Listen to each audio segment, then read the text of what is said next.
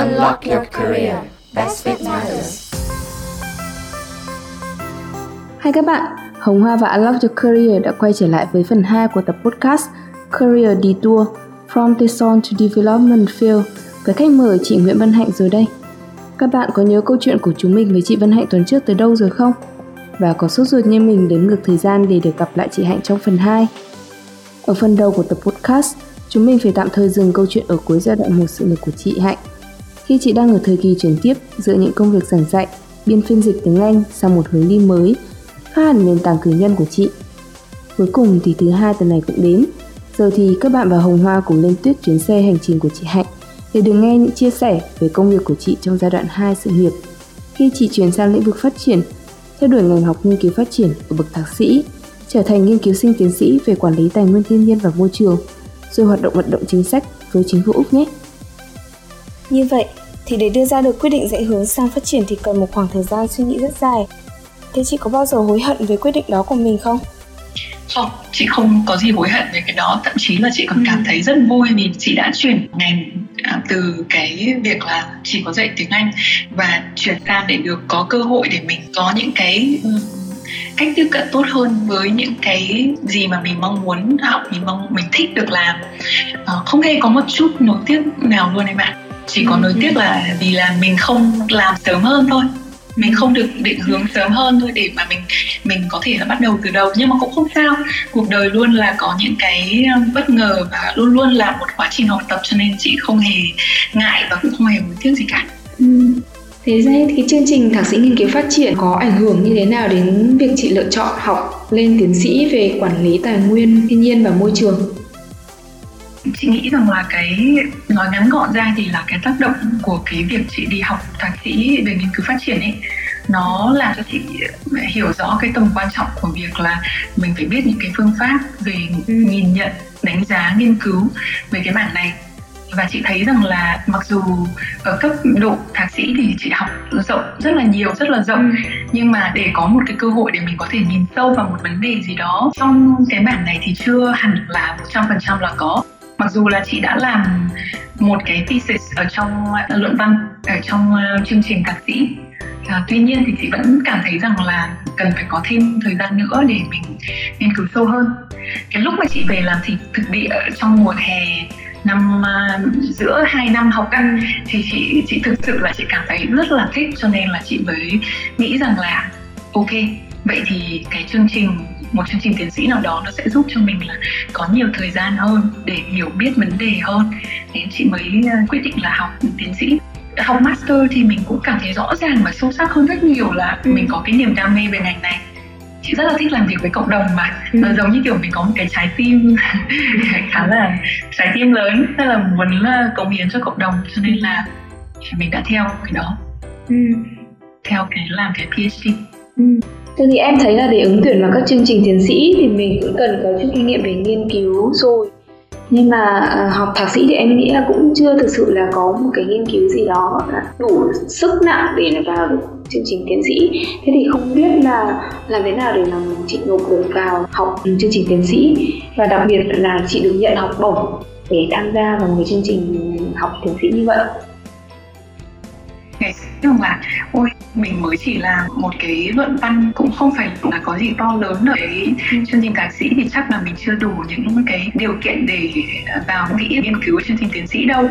Nhưng mà thực ra thì về sau chị nghĩ lại thì chị có một cái điểm khá là mạnh đó là cái PA trong thời gian chị làm thạc sĩ ấy, thì cái GPA điểm cuối cùng là 3,94 trên 4 và đấy cũng là một cái um, chị nghĩ là cái profile đấy khá là mạnh xét về điểm nhá ừ. Ừ. là khá là mạnh.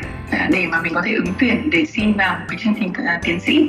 Cái thứ hai là mặc dù cái luận văn thạc sĩ của chị nó cũng chỉ là một phần trong cả một cái chương trình uh, thạc sĩ thôi nhưng mà chị có cái phần nghiên cứu thực địa tốt và chị được điểm A cho cái luận văn này. Trong khi đó thì hệ thống ở trong cái trường Ohio University và nhiều trường khác ở Mỹ thì họ không có cái um, chuyện là bắt buộc phải cho điểm hay không. Ừ. họ chỉ có là pass là được hoặc là fail là là không không được chấp nhận và phải làm lại thôi. Thế thì chị nghĩ là chị được điểm A và điểm A thì có nghĩa rằng là cái cái chất lượng nghiên cứu như thế là rất là tốt. Thế cho nên chị nghĩ cái profile đấy là một trong những cái thế mạnh để chị có thể xin được học bổng tiến sĩ. Và đồng thời là chị cũng nói thật là cái cái việc mình được học bổng Fulbright nó có lẽ là cũng giúp một phần để cho chị có thể xin được học bổng tiến sĩ Ờ, Thế so với uh, chuẩn bị bộ hồ sơ xin học bổng Fulbright và xin học bổng tiến sĩ thì chị có thấy độ khó nó tăng lên không? Chị nghĩ là nó khác nhau thôi em ạ. Nó không phải là tăng lên hay là giảm đi. Ừ. Lúc mà chị xin học bổng ấy thì uh, chị cũng có rất là ít thời gian uh, nó sắp đến hạn rồi chị mới nghĩ rằng là ok bây giờ mình phải dành thời gian để mình uh, viết này rồi là mình chuẩn bị uh, hồ thì cái kiểu mà chuẩn bị hồ sơ cho à, việc xin học bổng tiến sĩ nó nó hơi khác. Nhất là với cái hệ thống ở úc thì em cần phải có một cái gọi là proposal cái research proposal tức là một cái đề xuất nghiên cứu. Và trong đấy thì ít nhất là em cũng phải chứng tỏ được là là cái hướng định hướng nghiên cứu của em là đâu rồi là có thể dùng những cái phương pháp nghiên cứu không hẳn là một trăm phần trăm cụ thể nhưng mà phải có cái phương pháp nghiên cứu này mục tiêu nghiên cứu này rồi là cái hy vọng là cái đầu ra nó sẽ như thế nào để mà trình bày lên trên cho hội đồng uh, xét duyệt uh, xét duyệt chương trình cũng như là xét duyệt học bổng. Thế thì uh, chị phải biết cái đấy và cái đấy là cái đau đầu nhất. Um, rồi là cũng phải chuẩn bị những cái dạng hồ sơ bình thường khác thôi để mà nộp trước khi cái cut off date. Um, thì chị nghĩ rằng là cái đó là cái mà khác cơ bản so với cả cái việc là đi học bổng thạc sĩ. Nó chuyên sâu hơn một chút. Ừ. Ừ. Thế nếu như mà phải viết về proposal như chị nói á làm thế nào để mà mình viết được một cái proposal tốt và mình làm thế nào là mình chọn được một cái đề tài cho proposal cho nó phù hợp thì cái này chị có thể chia sẻ thêm không? Ừ, được em ạ.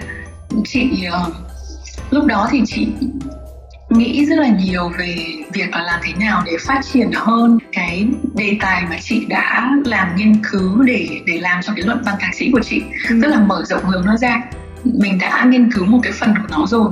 Bây giờ mình muốn mở rộng ra và đi theo một cái hướng nó khác hơn một chút. Nó sẽ mất nhiều công sức nhiều thời gian hơn để làm.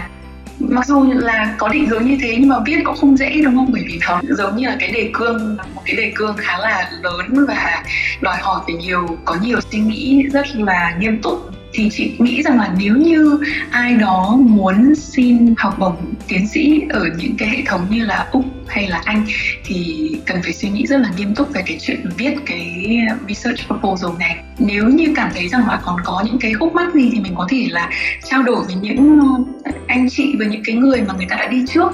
Người ta có thể là tư vấn cho một chút để mình biết được cái cách là à thế ý tưởng của mình như thế này thì mình sẽ viết như thế nào mình phải có những cái mục gì ở trong cái research proposal đấy giới thiệu này rồi đặt vấn đề này rồi là trình bày cái phương pháp nghiên cứu rồi tiêu đầu ra vân vân các thứ ừ. như thế nào thì chị nghĩ là có rất nhiều người đã từng làm như vậy và họ đã làm thành công thì mình có thể là chia sẻ hỏi han họ để mình mình có kinh nghiệm hơn ừ.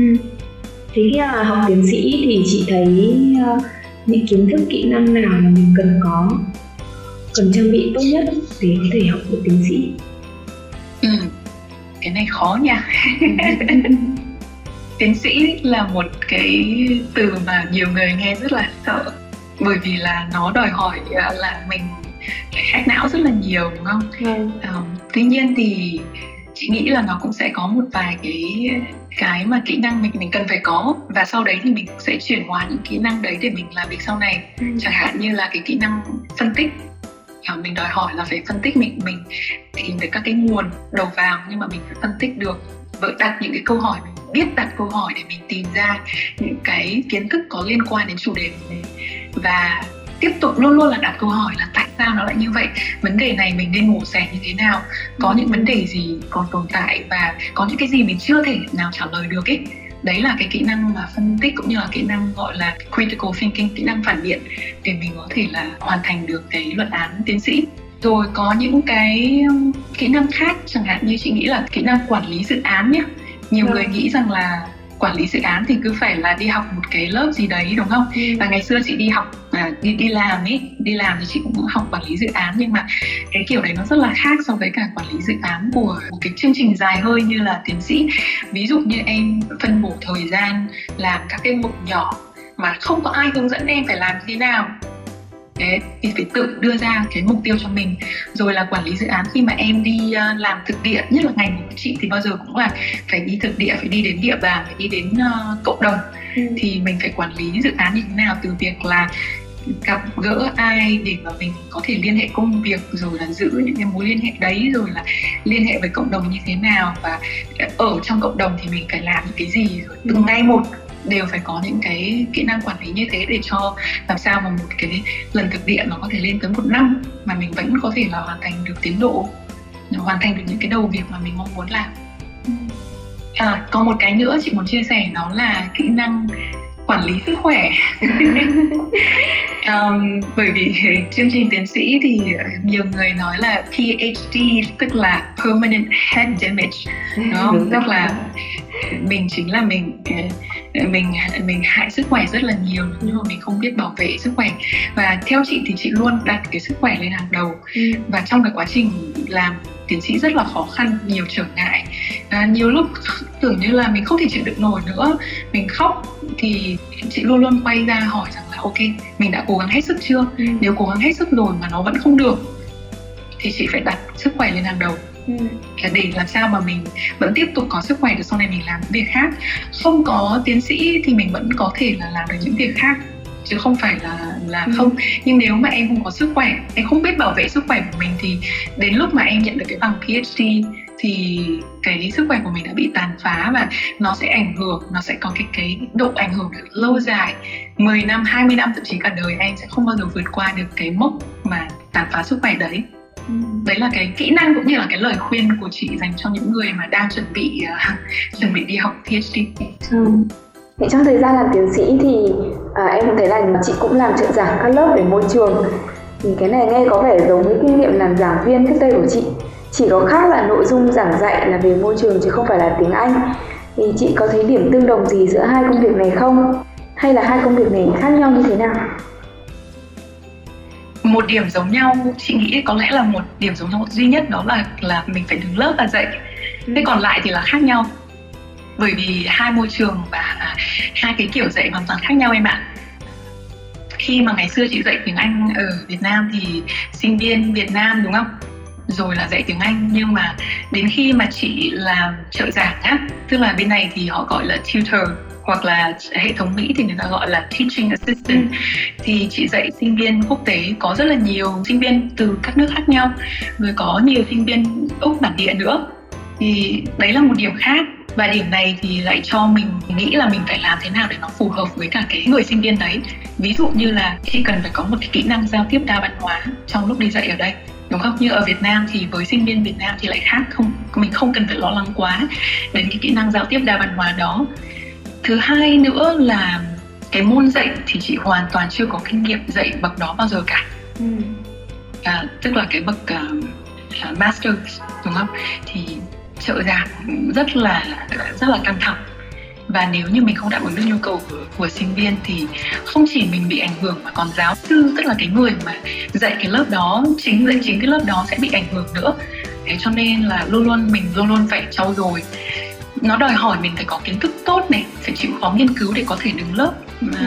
dạy cái cái tutorial đó được tức là một giờ tutorial thì đòi hỏi là phải rất nhiều giờ trước đó em đọc tất cả các tài liệu rất nhiều tài liệu rồi là em xây dựng chương trình rồi em phải làm một cái check tức là tìm những cái kiến thức và kiểm tra xem những kiến thức đó đúng hay không ừ. à, có rồi so sánh thế. Thì còn à, cũng tùy từng giáo sư một thôi em ạ. Có những cái giáo sư họ có sẵn những cái nội dung mà mình cần phải dạy tutorial cho họ. Nhưng mà một số giáo sư thì như trường hợp của chị thì chỉ có một cái giáo sư là cho chị tự nghiên cứu ra nội dung giảng dạy tutorial hoàn toàn ừ. luôn. Xong sau đó thì sẽ trao đổi với giáo sư trước để để mình uh, mình xem xem chương trình đó như thế nào ok không?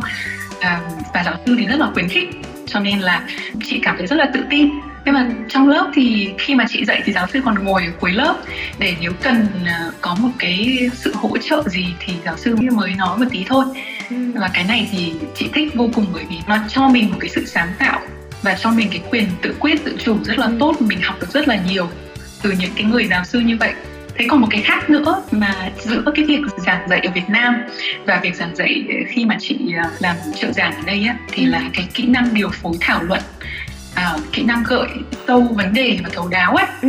kỹ năng như chị nói là giao tiếp đa văn hóa thì cái đó là cái mà chị chỉ học được ở trong môi trường này thôi thế còn ở khi mà dạy ở Việt Nam thì không không cần phải dùng cái kỹ năng đó quá nhiều ừ.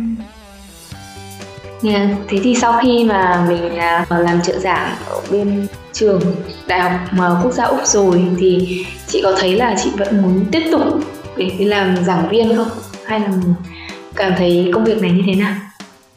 Chị nghĩ rằng là cái thời gian mà chị làm trợ giảng đó rất là tốt cho chị nó bổ sung cho chị rất là nhiều kiến thức và kỹ năng tuy nhiên thì chị uh, là cái người mà thích làm việc trực tiếp với cộng đồng hơn ừ. tức là làm những cái việc hands on hơn á ừ. uh, ví dụ như là cái um, việc là thực hiện các cái các cái việc mà ngay trong cộng đồng có có những cái người trong cộng đồng cùng làm với mình thì chị thích cái đấy hơn là cái việc đi giảng dạy ở trên trường đại học mặc dù là có thích đôi khi không được bởi vì để làm giảng viên của một trường đại học ở bên này thì vô cùng là khó luôn. Ừ. à, phải đòi hỏi là có rất nhiều các cái kỹ năng và phải qua rất nhiều cái lần mà mà lựa chọn thì người ta mới chọn ra được một người làm giảng viên à, của một trường đại học. Thế nhưng mà đây là nói về cái ý thích của chị thì chị thích làm những việc trực tiếp hơn có cái tác động và nhanh hơn đối với cộng đồng á. Ừ, à, mình làm trực tiếp á thì đấy là cái cái niềm yêu thích của chị. Ừ. Ừ. ừ. thế thì cũng trong uh, thời gian làm tiến sĩ này thì có một năm là chị về làm thực địa. Thì chị có thể chia sẻ thêm về cái khoảng thời gian này không? Và cụ thể công việc của mình là mình làm cái gì? Cái thời gian đó thì chị về Việt Nam còn chừng uh, một năm. Và vì là cái chương trình tiến sĩ của chị yêu cầu là phải có một cái thời gian mình làm thực địa để mình lấy dữ liệu cũng như là mình hiểu được cái vấn đề thực tế. Um, thì cái chủ đề nghiên cứu của chị lúc đấy đó là chị tìm hiểu một cái chính sách về uh, quản lý rừng quản lý rừng cộng đồng ở Việt Nam. Chị muốn tìm hiểu rằng là những cái phản hồi từ cộng đồng là gì và các cái vấn đề mà bà con đang gặp phải là gì khi mà họ tham gia cái chính sách bảo vệ rừng à, cộng đồng như vậy à, muốn nghe cái tâm sự của họ muốn để mà mình có thể khái quát lên thành một cái, cái câu chuyện lớn để mình đưa ra những cái um, những cái ý kiến hoặc là thậm chí có thể là khuyến nghị về chính sách nữa. Ừ. à, cái đấy thì hơi cao nhưng mà ít ra là theo cái đường hướng đấy thì mình có thể là hiểu được thực tế hơn. Thì chị làm thực địa ở ba tỉnh ở tây bắc một tỉnh bắc trung bộ một tỉnh và tây nguyên một tỉnh nữa. Thì đây là một cái năm mà chị học được quá nhiều nhiều về kiến thức thực tế ừ. từ cái việc sắp xếp liên hệ với các tỉnh rồi các địa phương um, rồi là một cái cơ sở nghiên cứu ở Hà Nội rồi uh, từ từ đó thì đến việc sắp xếp quản lý dự án nghiên cứu của mình này ừ. uh, tìm chỗ ở này rồi chống chọi với cái việc là mình là một người phụ nữ ừ. nhưng mà lại một mình đi vào trong vùng sâu vùng xa làm nghiên cứu núi non hiểm trở đúng không ừ. thì tất cả những cái đấy chị học được rất nhiều nhưng mà quan trọng nhất ấy, là cái kiến thức mang lại cho chị không thể so sánh được với bất cứ một cái thứ gì khác trong trong cả cái thời gian nghiên cứu đấy đó là chị được một cái cơ hội để mà mình ngồi nghe những cái chăn trở của người dân ừ. người ta coi mình như một người bạn tin tưởng và mình được chứng kiến những cái cuộc mưu sinh những cái khó khăn mà mà cộng đồng gặp phải um, cái đó thì chị cảm thấy đó là cái quý nhất mà chị đã học được trong cái đợt nghiên cứu của mình ừ. và cũng chia sẻ với em thêm một xíu là chị nhớ nhất một cái kỷ niệm đó là chị muốn vào thăm cái khu rừng mà cộng đồng quản lý. Thì đây là một cái vùng tây bắc núi non rất là hiểm trở núi rất là cao. Thế nhưng mà một số người ở trong cộng đồng không ngại đưa chị vào đấy. Ừ. nhưng chị không hề tưởng tượng được rằng là nó lại khó khăn đến mức nào khi mà vào cái khu rừng đấy. Tức là họ đưa chị chị ngồi ở xe đằng sau xe máy của một anh nhá. Xong có ừ. một, một số người khác nữa trong cộng đồng họ đi cùng thì chị cảm giác như chị bị bắn ra khỏi cái xe máy đấy không biết bao nhiêu lần bởi vì họ họ đèo chị từ chân núi lên đến đỉnh núi ừ. và đi sang bên sườn kia để mà có thể mình có thể nhìn thấy mình có thể làm thực địa ở trong cái cái khu rừng đấy. Và chị đến lúc về đến bản thì chị mới thấy rằng là mình vẫn còn sống sót và có những cái cái đợt như thế chứ không phải chỉ một lần như thế nhưng mà đấy là lần chị nhớ nhất và chị cảm rất là cảm động cũng như là mình thấy được cái khó khăn của những cái người dân tham gia cái chính sách bảo vệ rừng cộng đồng này. Ừ, thì chị Hạnh như kiểu đọc được suy nghĩ của em ấy, em cũng đang định hỏi chị là xem là chị có kỷ niệm nào đáng nhớ nhất trong thời gian đi làm thực địa không? vì chưa kịp hỏi thì chị đã trả lời mất rồi thì chứng tỏ là uh, cái thời gian đi làm thử nghiệm này thực sự rất là có ý nghĩa với chị nên là một mạch mình có thể tuôn chảy được ra luôn một câu chuyện là chưa cần đến em hỏi. Ừ, chắc chắn rồi em ạ. Mà chị còn cảm thấy những năm sau này khi mà chị nghĩ đến những cái tốt đẹp mà diễn ra trong cái thời kỳ làm thực địa đấy chị cảm thấy còn emotional còn hơi hơi kiểu như là ướt ướt mắt một chút. À, bởi vì cái tấm lòng của bà con đối với chị những cái nơi chị đến ấy ừ.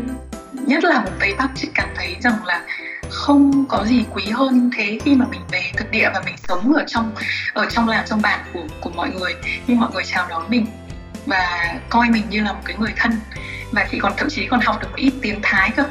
À, bởi vì là trong gia đình thì có mọi người cũng chịu khó là nói chuyện với chị rồi dạy cho chị với các em nhỏ hai em nhỏ ở trong trong gia đình đó. Và cảm thấy rất là vui bởi vì mình mình học được một chút gì đấy từ từ cộng đồng. Và chị ngủ luôn ở tại trong đến đâu chị cũng ngủ luôn tại trong bản trong bon của người ta luôn chứ chị không có đi về lại thành phố. Um, cho nên là để mình có thể thâm nhập mình hiểu được cái môi trường hiểu được cái hoàn cảnh và và ghi lại những cái gì đáng giá nhất. Ừ. chị có thể nói một câu tiếng thái thử được không nói thật là chị bây giờ chị quên khá nhiều rồi. Nhưng mà có một cái có một cái từ đó là uh, kinh khẩu. Kinh khẩu. là ăn cơm. À. Ờ, ừ ăn là sẽ hỏi. Khẩu kim khẩu. Từ đấy là từ rất rất là phổ biến để mời đúng rồi.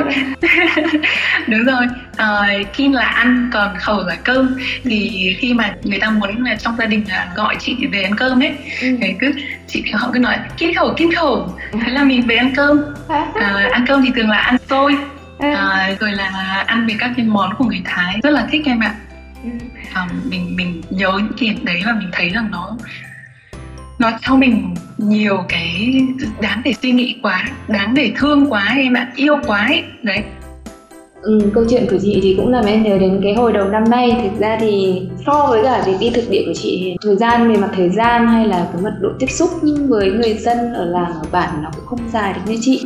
Nhưng mà em cũng có một tuần em về bản ở trên uh, Hà Giang ở ngay tại nhà của bác gọi là bác trưởng thôn à, cũng ở ngay trong làng.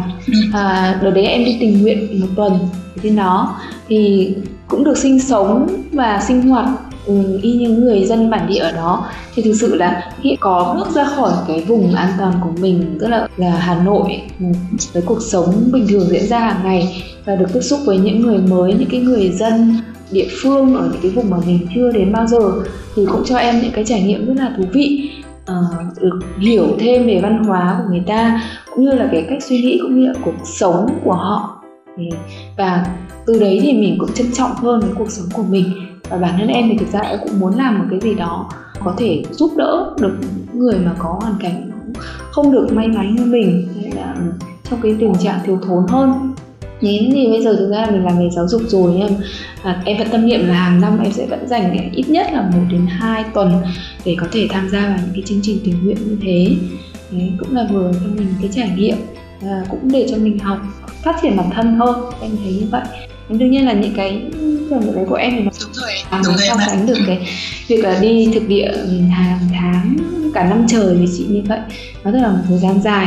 À, đương nhiên là cái kỷ niệm đấy cũng không có thể cũng, cũng có nhưng mà không thực sự là nhiều hay là đặc sắc như chị là được ngồi như trên xe máy rồi vượt qua cả một cái ngọn núi để sang bên kia núi để đi sâu ở trong rừng.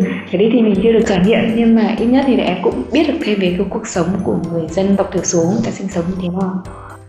Đúng rồi em ạ, nhưng mà chị nghĩ chị rất là trân trọng cái ý nguyện của em muốn à, đi làm tình nguyện một đến hai tuần trong một năm dù là cái lịch trình của em rất là bận rộn ấy.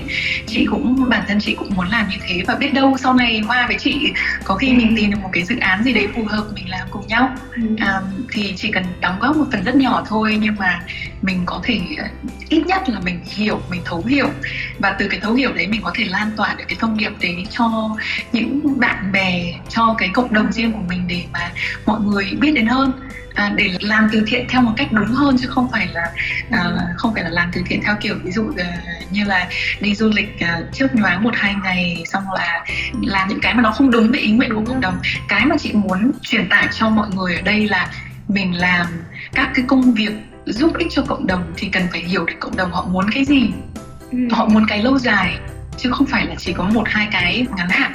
Tất nhiên ngắn hạn cũng tốt nếu như trong trường hợp họ khó khăn có thể là giúp cho họ được cái ngắn hạn nhưng mà cái mà muốn có thể thay đổi được cái cuộc sống của họ thì mình cần phải lắng nghe họ.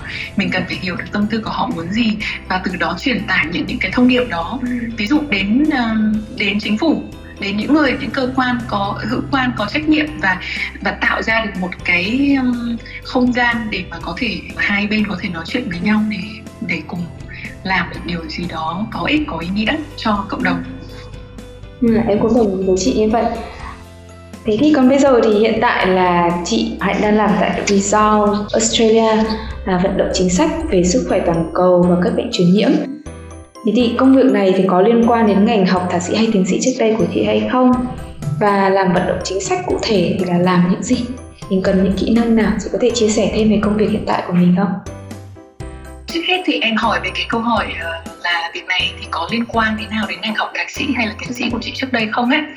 Thì nó rất là liên quan em ạ. À, bởi vì là những cái hiểu biết và những cái kỹ năng của chị về về ngành phát triển và ngành môi trường kể cả môi trường thể tỏ ra rất là có ích cho cái công việc này.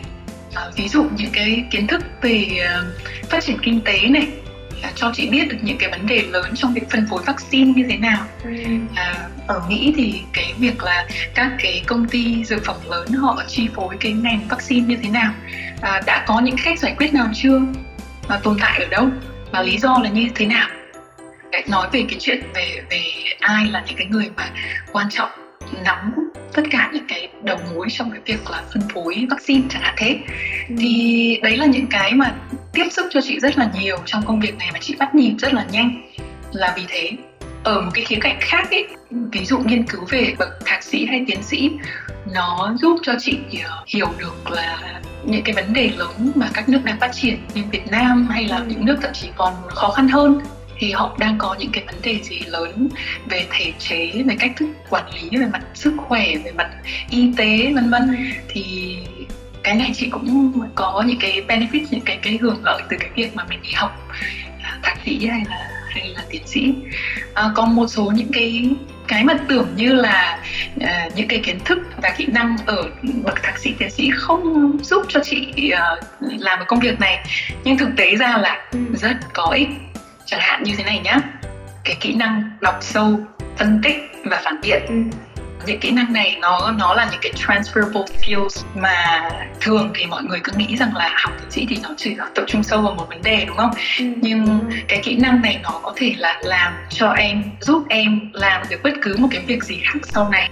Đọc sâu là ví dụ như chị đọc về những cái vấn đề liên quan đến công việc của chị bây giờ và hiểu được kiến thức xong sau đó phân tích những cái vấn đề liên quan đến nó và có những cái câu hỏi. Vậy tại sao lại như thế? Tại sao không phải như thế khác rồi là tìm, tiếp tục tìm thông tin. Thế xong sau đấy thì mình sẽ tự tin hơn khi mà mình mình làm công việc. Và công việc của chị thì đòi hỏi là phải giao tiếp với những người mà, ví dụ như là các chính trị gia này Ừ. rồi chính phủ này, với người dân này. Thì mỗi một người họ có một cái tầm hiểu biết khác nhau, họ có một cái quan điểm khác nhau. Do vậy mình phải chuẩn bị bản thân mình là mình phải nhìn ở nhiều khía cạnh khác nhau để mà khi họ hỏi mình, thì mình phải trả lời được câu hỏi của họ, hoặc là không trả lời được thì ít nhất là mình cũng có những cái cái mà đưa ra để cho họ tìm những cái nguồn mà họ họ đọc, họ hiểu thế đấy là một kỹ năng rồi kỹ năng viết nữa kỹ năng viết thì bọn chị phải viết không chỉ là gặp gỡ trao đổi à, mà còn viết rất là nhiều viết email rồi là viết những cái bài uh, đóng góp ý kiến nó gọi là submissions là những cái đóng góp ý kiến cho cho chính phủ ví dụ chính phủ có một cái đợt kêu gọi những tổ chức và người dân đóng góp ý kiến cho một cái chính sách nào đó một cái white paper nào đó ừ. thì mình sẽ phải viết và mình sẽ phải đưa ra cái lập luận của mình yeah. Rồi cái kỹ năng thứ ba đó là kỹ năng phỏng vấn kỹ năng giao tiếp. Thì làm thực địa rất là nhiều và mình cần phải giao tiếp rất nhiều tất nhiên là bằng tiếng việt là chủ yếu thôi. À, nhưng mà chị nghĩ rằng cái kỹ năng giao tiếp mà nó là một cái phần cực kỳ là quan trọng ừ. mà chị đã học được từ đấy và học phỏng vấn để hỏi ra những cái câu hỏi khó. Thì đến khi đấy mình sẽ có những cái bộ kỹ năng này để mình có thể là áp dụng vào trong vào trong những cái giao tiếp trong công việc đấy là những cái kiến thức và kỹ năng như thế Ok, nói về kỹ năng giao tiếp, thế thì em hiểu là khi mà chị làm thực địa thì đối tượng giao tiếp của mình chủ yếu là người dân địa phương. thế thế thì và khi mà mình làm tại cái tổ chức Results Australia vận động chính sách này thì đối tượng giao tiếp chính của mình sẽ là về chính phủ đúng không? Thế thì, thì kỹ, kỹ năng giao tiếp là đối với mỗi cái đối tượng khác nhau như thế này thì chị thấy có cái sự giống nhau hay là khác nhau ra sao? Thì chị nghĩ là những đối tượng này là khác nhau. Bởi vì là hiện tại ấy, ờ, cái câu quay lại cái câu hỏi của em là ừ. làm vận động chính sách cụ thể là những gì ấy? Và cần kỹ năng nào? Thì hiện tại công việc của chị là liên quan đến việc vận động những dân biểu tức là những parliamentarians là những nghị viên ấy hoặc là ừ. đại biểu quốc hội giống như là mình nhé. Rồi là chính phủ rồi người dân và các tổ chức để mà nhằm đạt được những cái thay đổi trong chính sách của chính phủ về một vấn đề liên quan chẳng hạn như là về vấn đề về y tế uh, rồi cộng đồng rồi là vấn đề y tế toàn cầu đúng không? Chị nghĩ rằng là đối tượng uh, mình giao tiếp như thế này thì họ hoàn toàn là khác so với với đối tượng ngày xưa chị nghiên cứu nhưng mà nó nằm ở trong những cái nguyên tắc. Đó là trước khi mình giao tiếp thì mình cần phải hiểu đối tượng giao tiếp của mình là gì mục tiêu giao tiếp là gì và cần những cái công cụ nào để mình có thể uh, thuyết phục mình có thể là thương thảo để mà đạt được cái mục tiêu. Đấy thì vẫn là những cái công thức và nguyên tắc đấy thôi. Ừ. nhưng mà mình cần cần phải có sự linh động. Tất nhiên là mình phải cần có sự linh động. Thế còn em hỏi là cần những cái kỹ năng nào để có thể vận động chính sách ấy? Ừ. thì chị xin trả lời thêm một chút đó là nó nó có một cái cái danh sách khá là dài nhưng mà chủ yếu là những kỹ năng như sau. Kỹ năng phân tích chính sách này phân tích dữ liệu này ừ. đấy ví dụ như là ờ, chính sách đang có những vấn đề gì và có nguồn lực như thế nào? Rồi là chính sách đó ảnh hưởng tới người dân có thể là người dân trong nước cũng như là người dân ở quốc tế như thế nào? Thứ hai đó là em cần có hiểu biết về hệ thống chính trị về hệ thống uh, chính phủ và nhà nước uh, của úc thứ ba đó là mình hiểu những cái vấn đề mình đang cần vận động như thế nào phải hiểu kỹ càng về nó. Mình có thể diễn đạt được mình có thể à, đi vận động người khác được chứ đúng không? Mình không hiểu thì làm sao mà mình có thể là đi vận động người khác được. Ừ. rồi nắm vững tin tức cập nhật thường xuyên nắm vững những cái tin tức đó để mình theo sát tình hình. Thế rồi các kỹ năng là kỹ năng giao tiếp kỹ năng quan sát thương thảo kỹ năng thuyết phục rồi kỹ năng phản biện rồi kỹ năng viết. Đấy. Rồi kỹ năng nữa là với chị chị làm điều phối một cái nhóm nhỏ thì có kỹ năng teamwork làm việc trong nhóm rồi điều phối này. Đấy, kỹ năng lãnh đạo. Thế và một cái quan trọng nhất đối với chị không phải quan trọng nhất mà ý chị nói rằng là một cái nó nó khác biệt nhất đối với chị là một người không nói tiếng anh là tiếng mẹ đẻ nhá. Mà tiếng anh chỉ là cái ngôn ngữ thứ hai của mình thôi thì cần phải có kỹ năng tiếng anh nữa để có thể là uh, mình làm được được việc thành công. Đấy. Đấy là những cái cái mà kỹ năng và kiến thức cần có em ạ Ừ, cảm ơn chị những chia sẻ về công việc hiện tại của mình. Ra thì podcast cũng khá là dài rồi. Em nghĩ em chỉ còn một câu hỏi cuối cùng dành cho chị trước khi mình kết thúc podcast thôi. Thì à, hiện tại em cũng thấy là mình vẫn giữ niềm đam mê dạy học tiếng anh thì chị có thể chia sẻ thêm cho các bạn về kênh youtube kể chuyện bằng tiếng anh cho các bạn nhỏ. Và à, trang fanpage dạy tiếng anh mà chị mới nên lập hay không? Em thấy những cái kênh thông tin này rất là bổ ích cho những bạn nào đang muốn nâng cao cái kỹ năng tiếng Anh của mình ấy. À, ừ em ạ. Thì chị có một cái kênh YouTube à, và cái Facebook fanpage à, đều có tên là Learn English with Hạnh à, thực ra thì cái kênh YouTube này ấy, thì không phải chỉ là làm một cái việc ví dụ như là lúc đầu chị up những cái à, video kể chuyện cho các bạn nhỏ đâu ừ. không phải chỉ có thế mà chị muốn hướng đến lâu dài hơn đó là hướng dẫn và quan trọng hơn ý là truyền cảm hứng cho ừ. những uh, ai đang học tiếng Anh để có thể nói và viết tiến bộ hơn và để có thể ham học hơn. Thế còn cái câu chuyện mà tại sao mà chị lại có cái kênh youtube này ấy, thì lúc đầu thì nó là do thế này là chị rất là thích, thích đọc truyện thích đọc sách và đọc truyện. À, lại còn thích kể chuyện cho các em bé nữa. Nhiều năm trước đây ấy, thì chị đến chơi nhà bạn người bản xứ. Vì có con nhỏ thì chị rất là hay ngồi chơi à, đi chơi cùng với, ừ. với các các em bé và phát hiện ra là rất thích đọc sách của các bạn bé. À, và đây là một cái cách học tiếng Anh rất là hiệu quả và vui cho các bé nữa. Thế thế cho nên là từ cái niềm yêu thích nho nhỏ đấy thì chị nghĩ rằng là uh, mình có thể truyền cảm hứng cho các em uh, đọc truyện nhiều hơn. Uh, và từ đó học tiếng Anh một cách tự nhiên hơn. Ừ thì chị nghĩ là lúc đầu là như thế. Thế nhưng mà à, chị nuôi một cái nhen nhóm một cái ý tưởng là từ lúc đấy là chị nhận thấy rằng là các bạn à, Việt Nam đi học nước ngoài có thể uh, giỏi về kiến thức. Nhưng mà nhiều bạn lại nói tiếng Anh không tốt nhất là về phần phát âm này. Ừ. đấy và thậm chí về khả năng viết nữa thì chị đã chính vì chị đã làm teaching assistant và chấm bài cho nhiều bạn trong đó là có cả các bạn Việt Nam ừ. um, không chỉ là thế mà còn có các bạn nước khác nữa. Thì chị khi mà chị chấm bài thì đó là những cái bài viết và bài luận hoặc là những cái bài thi đúng không? Ừ. thì các bạn sinh viên Việt Nam thường viết rất là khó hiểu. À, không phải tất cả nhé nhưng mà nói chung là là sẽ có nhiều bạn như thế. À, viết không mạch lạc và đến lúc mà nói ở trong những cái bài trong những cái buổi học ấy thì trình bày có phần vòng vo khó hiểu hơn một tí rồi là nói khó nghe. Ừ. thế thì chính vì là cái này cho nên có phần thua thiệt hơn những cái bạn các nước khác. Thế cho nên chị mới thấy rằng là ừ, tại sao mình không học tiếng Anh tốt hơn? Học cái cách tư duy ở trong tiếng Anh tốt hơn đi để mình có thể là vượt qua được cái rào cản về ngôn ngữ về khả năng giao tiếp trong ngôn ngữ tiếng Anh đi để mình có thể học tốt hơn. Mình có thể là có kết quả tốt hơn thậm chí là mình có thể là sau này mình đi làm mình sẽ mình sẽ dùng cái công cụ đấy hiệu quả hơn rất nhiều.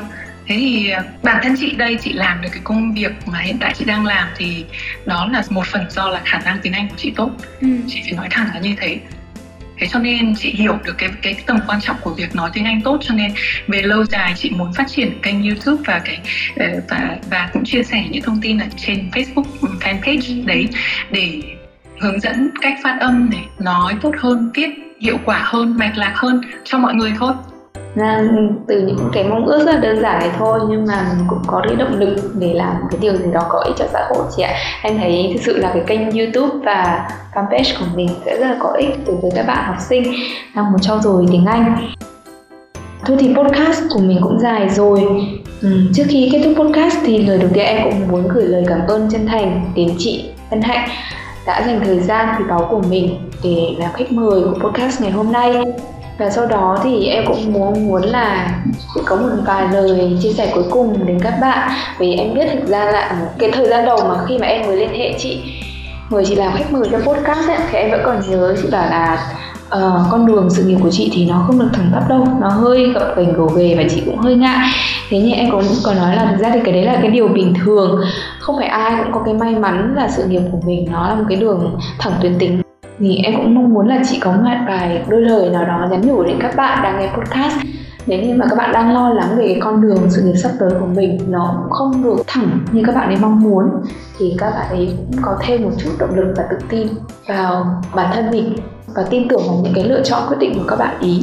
Dù bạn ấy có lựa chọn cái ngã rẽ nào trong cuộc đời chăng nữa chị muốn chia sẻ một chút. Đúng là như khoa nói lúc đầu ấy là chị thấy rằng con đường à, phát triển sự nghiệp của chị nó rất là gồ ghề. À, nhưng mà chị đến hiện tại chị không còn nuối tiếc gì cả à, không còn nối tiếc về cái việc chị lựa chọn như thế. Bởi vì ở mỗi một thời điểm khác nhau thì mình sẽ nhìn thấy là à cái con đường mình vừa chọn vừa rồi nó có những cái mà nó không hẳn là phù hợp. Có thể là ờ, do là cái niềm yêu thích của mình hoặc là có thể là do mình có những cái khả năng khác tốt hơn chẳng hạn thế. Hay là có những cái nguyện vọng về về những cái ví dụ đam đam mê hoặc là nguyện vọng khác nhau thì mình có thể đổi chuyển sang một cái nghề khác hoàn toàn được và trong xã hội thì rất nhiều người làm như thế. Chị thấy vô cùng nhiều những người mà được đào tạo ra để làm một việc nhưng lại đi làm việc khác thậm chí là nhiều việc khác nhau. Um, quan niệm của chị rằng là mình làm một số việc khác nhau nó sẽ bổ trợ hỗ trợ cho nhau để mình có thể có những cái kiến thức và kỹ năng à, tổng hợp hơn mình có thể làm được việc tốt hơn. À, tất nhiên là nếu đổi nhiều quá thì nó cũng sẽ khó khăn bởi vì mình cũng chỉ có một thời gian có hạn thôi. Nhưng nếu các bạn muốn chuyển đổi thì à, không có cái thời điểm nào có thể gọi là muộn được. À, quan trọng nhất là khi bạn chuyển đổi bạn phải cần nghĩ rằng là vậy mình chuyển đổi với mục tiêu này để làm gì? Ừ và mình có sẵn sàng bỏ thời gian ra để luyện tôi luyện cho nó thật là tốt không? Nó sẽ mất rất nhiều năm chứ nó không phải chỉ là vài tháng để mình có thể chuyển đổi sang một cái gì đấy ừ, sang một cái hướng khác hướng rẽ khác trong nghề nghiệp. Um, và nghề nào cũng thế thôi cần phải có rất là nhiều thời gian để mình tôi luyện. Nếu như các bạn uh, có thể đọc thêm tìm đọc thêm ví dụ như quyển sách là so good they can't ignore you. Tức là bạn bạn giỏi quá đến mức người ta không thể mà bỏ qua bạn. Đây là một quyển sách do một giáo sư tên là Paul Newport ở uh, Mỹ viết ra. Và trong đó chị học được một cái bài học rằng là mình làm việc gì mình cũng cần phải thử và phải dành một thời gian đủ để mình thử làm cái việc đó cho đến khi thật là tốt. Và đến khi mình thật là tốt thì mình càng tốt lên mình càng cảm thấy thích thì lúc đấy mình sẽ giữ được cái niềm đam mê lâu dài đồng thời là mình cũng có những cái kết quả từ công việc của mình tốt hơn. Vậy không chỉ là đam mê đúng không? Mà ừ. mình còn phải dành một thời gian để trải nghiệm để làm cho nó thật tốt. Đấy là cái mà chị muốn chia sẻ với những bạn trẻ. À, nếu các bạn muốn thay đổi thì hoàn toàn không có cái thời điểm nào là muộn cả. Và hãy quyết tâm và hãy đi theo cái đường hướng mà mình lựa chọn. Cảm ơn chị. Hạnh những chia sẻ rất là chân thực của chị và cũng cảm ơn các bạn đã lắng nghe podcast của Unlock Your Career tuần này. Rất tiếc là Hồng Hoa phải tạm thời dừng podcast tại đây mặc dù là cuộc trò chuyện với chị Hạnh sự là rất là cuốn và Hoa vẫn muốn tiếp tục và có thể nối dài câu chuyện này nhưng do thời lượng có hạn nên là mình đành phải nói lời tạm biệt nhau tại đây thì trước khi uh, thực sự là chia tay các bạn với podcast này thì Hoa cũng muốn nhắn nhủ với các bạn rằng uh, như những gì mà chị Hạnh cũng có vừa chia sẻ thì không có cái thời điểm nào là quá muộn để các bạn đưa ra lựa chọn hay thay đổi cho bản thân cả. Hãy cứ tin tưởng vào những cái gì mà bạn chọn và làm tốt nhất có thể. Và nếu như mà bạn vẫn còn đang băn khoăn là không biết lựa chọn về ngành học hay là nghề nghiệp tương lai của mình, thì đừng ngại ngần, hãy liên hệ với podcast Unlock Your Career để chúng mình có thể tiếp tục kết nối bạn đến với những vị khách mời khác ở những ngành nghề khác nhau, giúp bạn tìm hiểu thêm về những ngành nghề trong tương lai mà bạn đang cân nhắc Thôi thì Hoa xin chào, tạm biệt các bạn tại đây và hẹn gặp lại các bạn trong podcast tiếp theo của Unlock the Career.